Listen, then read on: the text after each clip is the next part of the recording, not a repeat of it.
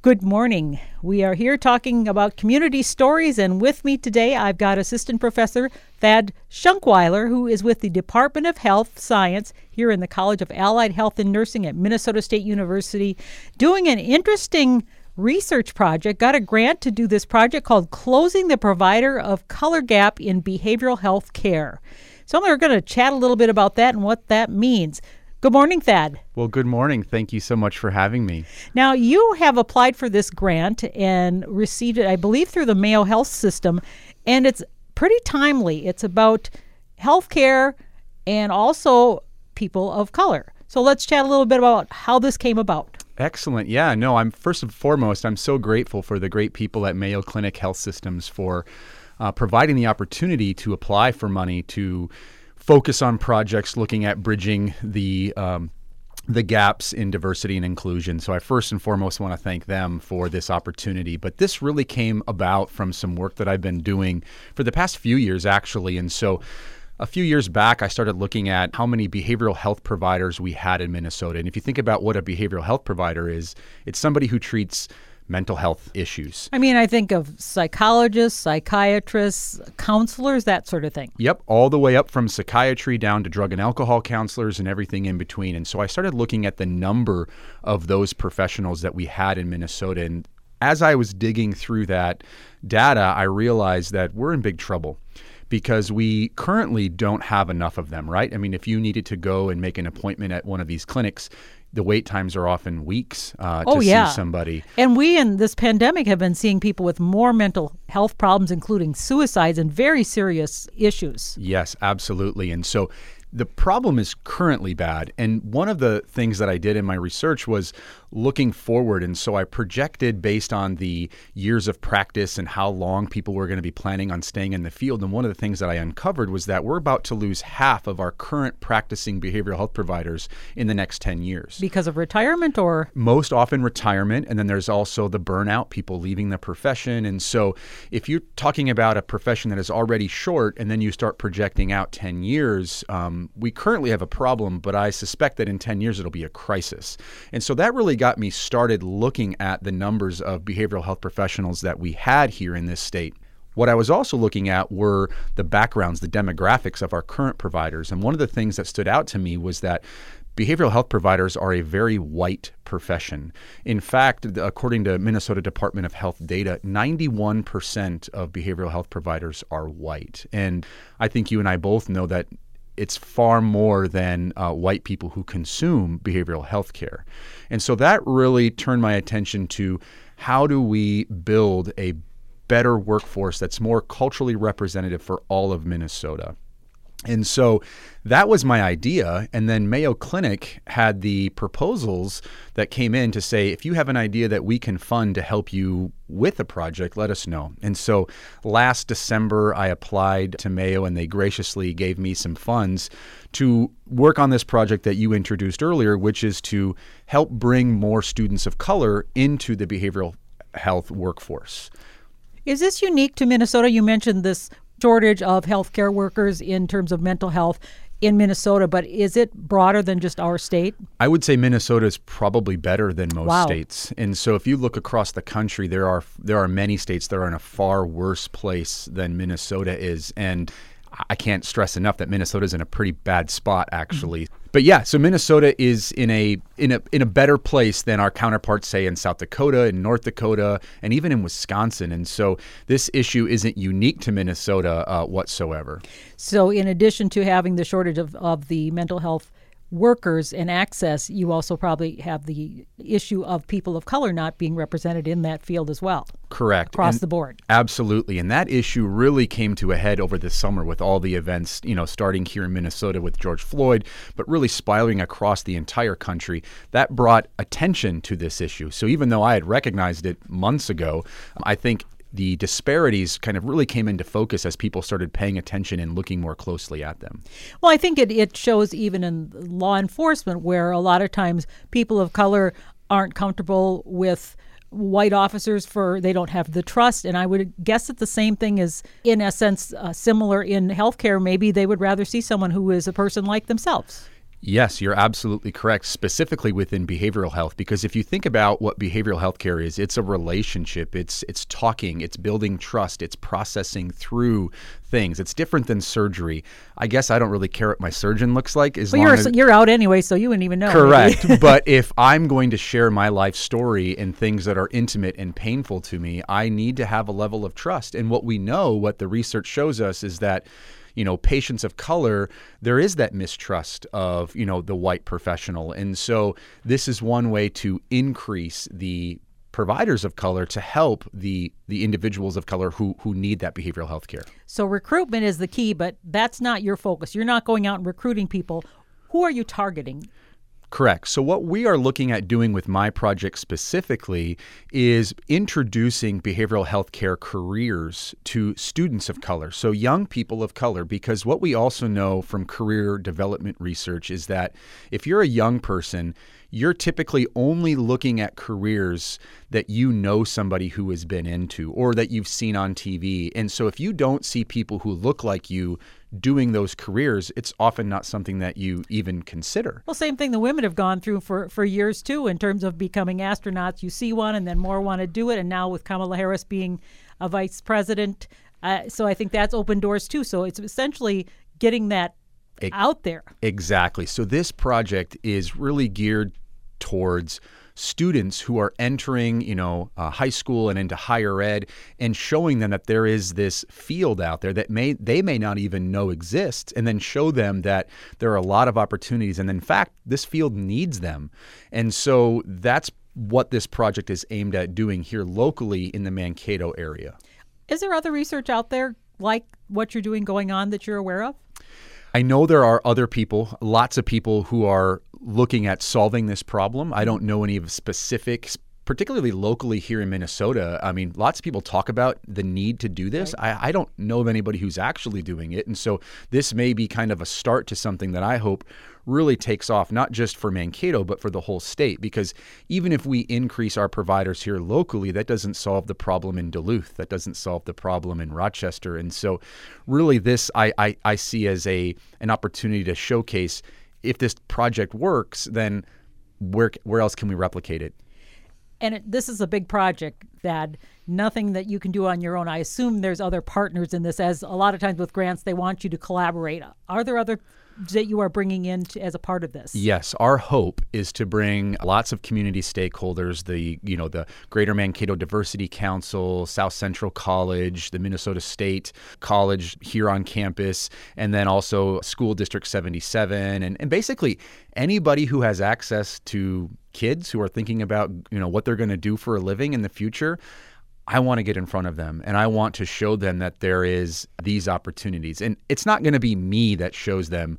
I'm a white you know, uh, male. I, am not the right person to do this. And Sure. so part of my project is also bringing in providers of color so they can share their experiences because they don't need, students don't need another white guy telling them what to do, right? But if I introduce them to my colleagues and my friends who can say, you know, I was once in your chair, had similar life experiences, and now I'm working in this field and this is what I can bring. I mean, that's where you're going to see people who are interested in, in joining them. And this is project is really preliminary right now. You've done some research and doing some things, and so this is sort of a, a kickstart with this grant. What goes from here then in terms of what will you develop, and then where do you go? So our hope is to learn with this project, right? So the, the the project really has two outcomes. One is to get this education in the hands of our local students. now, Um, are you developing that education with these other partners then? Correct. Yep. And so the goal would be to partner with providers of color and put on basically a 45 minute presentation, then followed by questions and answers so students can see what healthcare looks like in behavioral health. And then they can potentially see themselves doing that type of work. Not everybody is cut out to be a behavioral health care provider. We know that. But there are people out there who want to do this. They just don't even know what it is or how to get started. And so it's our goal with these presentations to show people how to get started in hopes that they do take that first step. And so many projects look at immediate results. This is a project that we probably won't be able to reap the benefits for years down the road, but you have to start somewhere. This problem is so big that you can't solve it overnight. You have to start, you know, start small, grow the solution. Do you think you'll be working with legislators or anyone like that, perhaps, to get this out there that they know that this is an issue? Well, I know they know it's an issue. Okay. Um, yeah, I, I, don't think uh, they'd have to be living under a rock to not understand that we have a mental health provider shortage in Minnesota. Um, However, I, I, I hope that this project will show that even just a small investment of time and of resources can produce great results. And I mean, I think that's what's important with research is that you can then replicate it moving forward. One thing in the, your grant that it states, I'm going to read from it the impacts of COVID 19 will last a long after a vaccine becomes available. Research is showing that the mental health impacts of the pandemic will be around long after the physical symptoms subside, and this will impact everyone, but will impact people of color greater than their white neighbors. So, as you mentioned, it sounds like a really long term project eh, that's going to be ongoing. Will you be a part of it from the beginning to the end, or do you want to get it, spark it, and other people get involved? You know, that's a great question. I haven't really thought too far ahead. Um, you know, you don't want to get too far ahead of yourself. True. But uh, for me, I want to make sure this this this project works. And if it does, then I'm committed to growing it and sharing it. You know, it's not just about me and about the students here in Mankato, but really about our entire profession. Our profession needs uh, more diversity uh, to grow. And as you said, in you know, reading part of my uh, project proposal mental health has been an issue prior to this pandemic, but I, what I don't think people quite understand is that long after, as you read, that we're you know we've been vaccinated and we kind of make jokes about it. Mental health problems, that's when we're going to see that sharp increase. For a lot of mental health problems, there's a, a period of time that it lies dormant before it really starts to pop uh, to pop up. And so, I'm trying to sound the alarm to as many people as I can that we can't forget that there's going to be a lasting effect on people's, you know, psychological well-being after this. You've been in this business of mental health for quite some time. Talk a little bit about when you started and why you decided to get involved. Yeah, no, that's a great question. I like talking about it actually. And so I grew up on a small farm in, in southwestern Minnesota, and I had no idea what I wanted to do. And so I actually joined the Army. Um, it was pre 9 11, and uh, I, I thought, what a great opportunity to see the world. And so I went into the Army. And uh, after I had come home, I realized I wanted to help people, but maybe not necessarily with a weapon anymore. And so, so you did serve. I did. Where yeah. did you serve? I served overseas in a couple of different locations. And like I said, coming home, I realized I wanted to help people but didn't want to do it with a weapon anymore. Okay. And so for me, it was about how do I give back? And, you know, mental health really spoke to me about this is a great opportunity to use my skills as talking and communicating. And uh, I started getting into the business and fell in love with it immediately. And, uh, tr- you know, I worked in a variety of settings before taking my job here at uh, MSU. I worked at the state hospital in St. Peter. I worked at a community health, mental health center for a number of years and even ended up directing that center. And so, but I always always wanted to teach. I always wanted to share my knowledge with the next generation, but I figured I had to get about 10 years of experience before I had any credibility. So I worked about 10 years in the field, and the last six I've spent uh, training the next generation of behavioral health providers.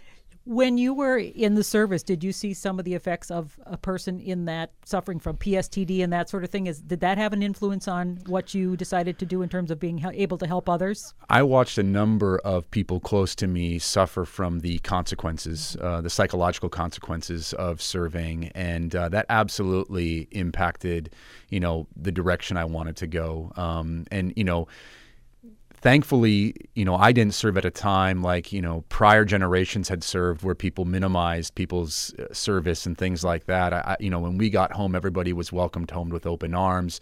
But I also feel like we didn't fully anticipate the psychological issues that would have stemmed from you know being at war for uh, now two decades and so most definitely my involvement in the military has kind of shaped my my view of the profession of behavioral health. But it's it's it's much more than that. It's just people are struggling and people are experiencing challenges and you know if i can help people just one person then i feel like it's it's been worth it and my role as an educator i actually serve thousands of people who i'll never meet because i get to train the people that will serve them and so for me this is uh, there's no greater calling to, to this entire profession well when you were actually in the business yourself, doing probably counseling one on one, that Mm-hmm. sort of thing. Were there other counselors that were of color, or were they all like you?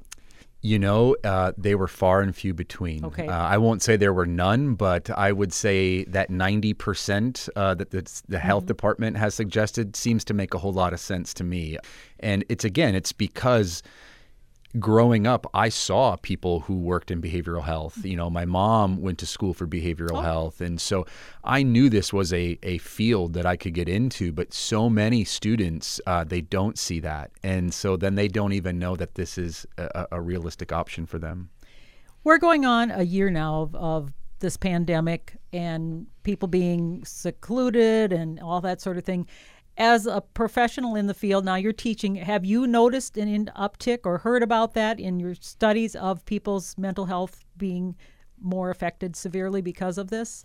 Oh, this is having an impact on mental health unlike anything we've seen, and not not just in my career, but in the history of kind of looking at things.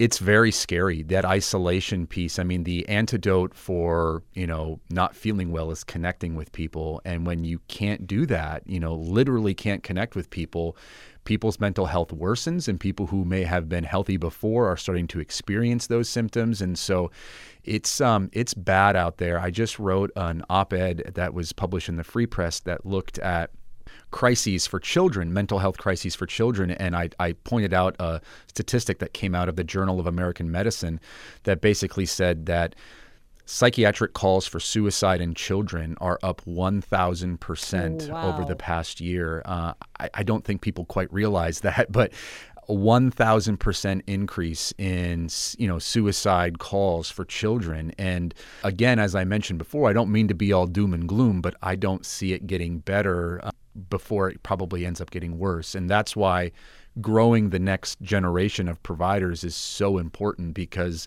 these aren't just going mental health problems aren't just going to be vaccinated and gone. They they are a process that people have to go through. And the way mental health is being delivered is different. I have a son who sees somebody, he's on the autism spectrum and he's got some issues. So he sees it, the, what do you call it, the tele, telemedicine. Yeah. And so things are being developed in terms of uh, delivered differently as well. So that's something people have been, had to adjust to. Correct. You know, of all the bad things that have come from COVID 19, and they far outweigh the positives, there have been positives. And one of those is, is, our technology around delivering healthcare, particularly behavioral healthcare, over you know uh, ITV services or the computer have increased. Now, that's still it's not perfect because there are people even listening to this radio station this morning who don't have access to high speed internet, and so while the advancements are a positive sign, it doesn't completely solve all of our problems. And so, but yeah, you're correct that that that is one of the benefits that we've seen is that more people can access different providers uh, over a, uh, over a television screen. Do you think that advancement might be useful in terms of getting more folks involved in the mental health business that they can provide it over, I guess, Zoom or whatever it's called in your office? I do. I think that that increases access for everyone. But the other thing with mental health is it's kind of back to that, you know, a white provider doesn't really know the life experience of a, you know, a person of color who is their client or their patient. The same would be true as if I was a provider in Edina, I don't know what life is like in St. James. I don't know what it's like to be on a dairy farm, you know, out in Waseca. And so I think it's so important that, you know, you your provider needs to be someone who can relate to you and someone who can kind of understand your lived experience. And so while telemedicine allows, you know, us to connect with a larger audience, it still doesn't take it doesn't doesn't generate that same relationship that can have if, if you share some kind of common life experiences. We are talking with Thad Shunkwiler, who is an assistant professor here at Minnesota State University, the Department of Health Science in the College of Allied Health and Nursing, about a project that he is has got a grant for from Mayo Clinic to introduce behavioral health care careers to students of color within our community. And as your proposal writes that you are going to be starting with four educational presentations within the community on careers. And so when does that part start? Yeah, we're hoping to host those presentations this fall.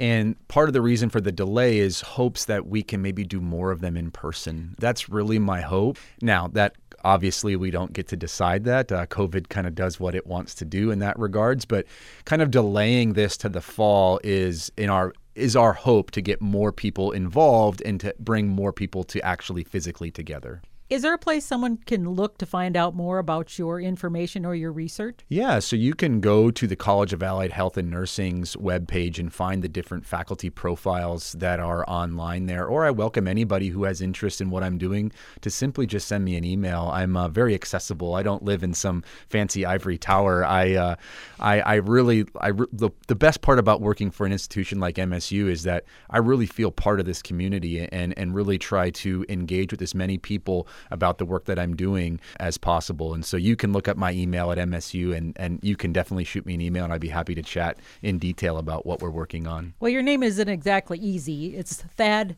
Shunkwiler. So. Uh, yeah, so it would be uh, Thad, T H A D dot Shunkwiler, S H U N K W I L E R, at mnsu.edu. Or, as he mentioned, go to the Minnesota State University website, mnsu.edu, and check under College of Allied Health and Nursing. Well, it certainly sounds like you've got some great research to go on and go ahead with this proposal. And I really wish you success, and I hope you'll keep us informed and up to date as things progress because it just seems like such an important thing to, to take care of. Absolutely. I hope to be able to come back after we've uh, done the presentations and share a little bit about what we've learned and kind of what our next steps might be. All right. Very good. Thank you so much. We appreciate it. This has been Community Stories with Professor Thad Shunkwiler here at Minnesota State University Mankato.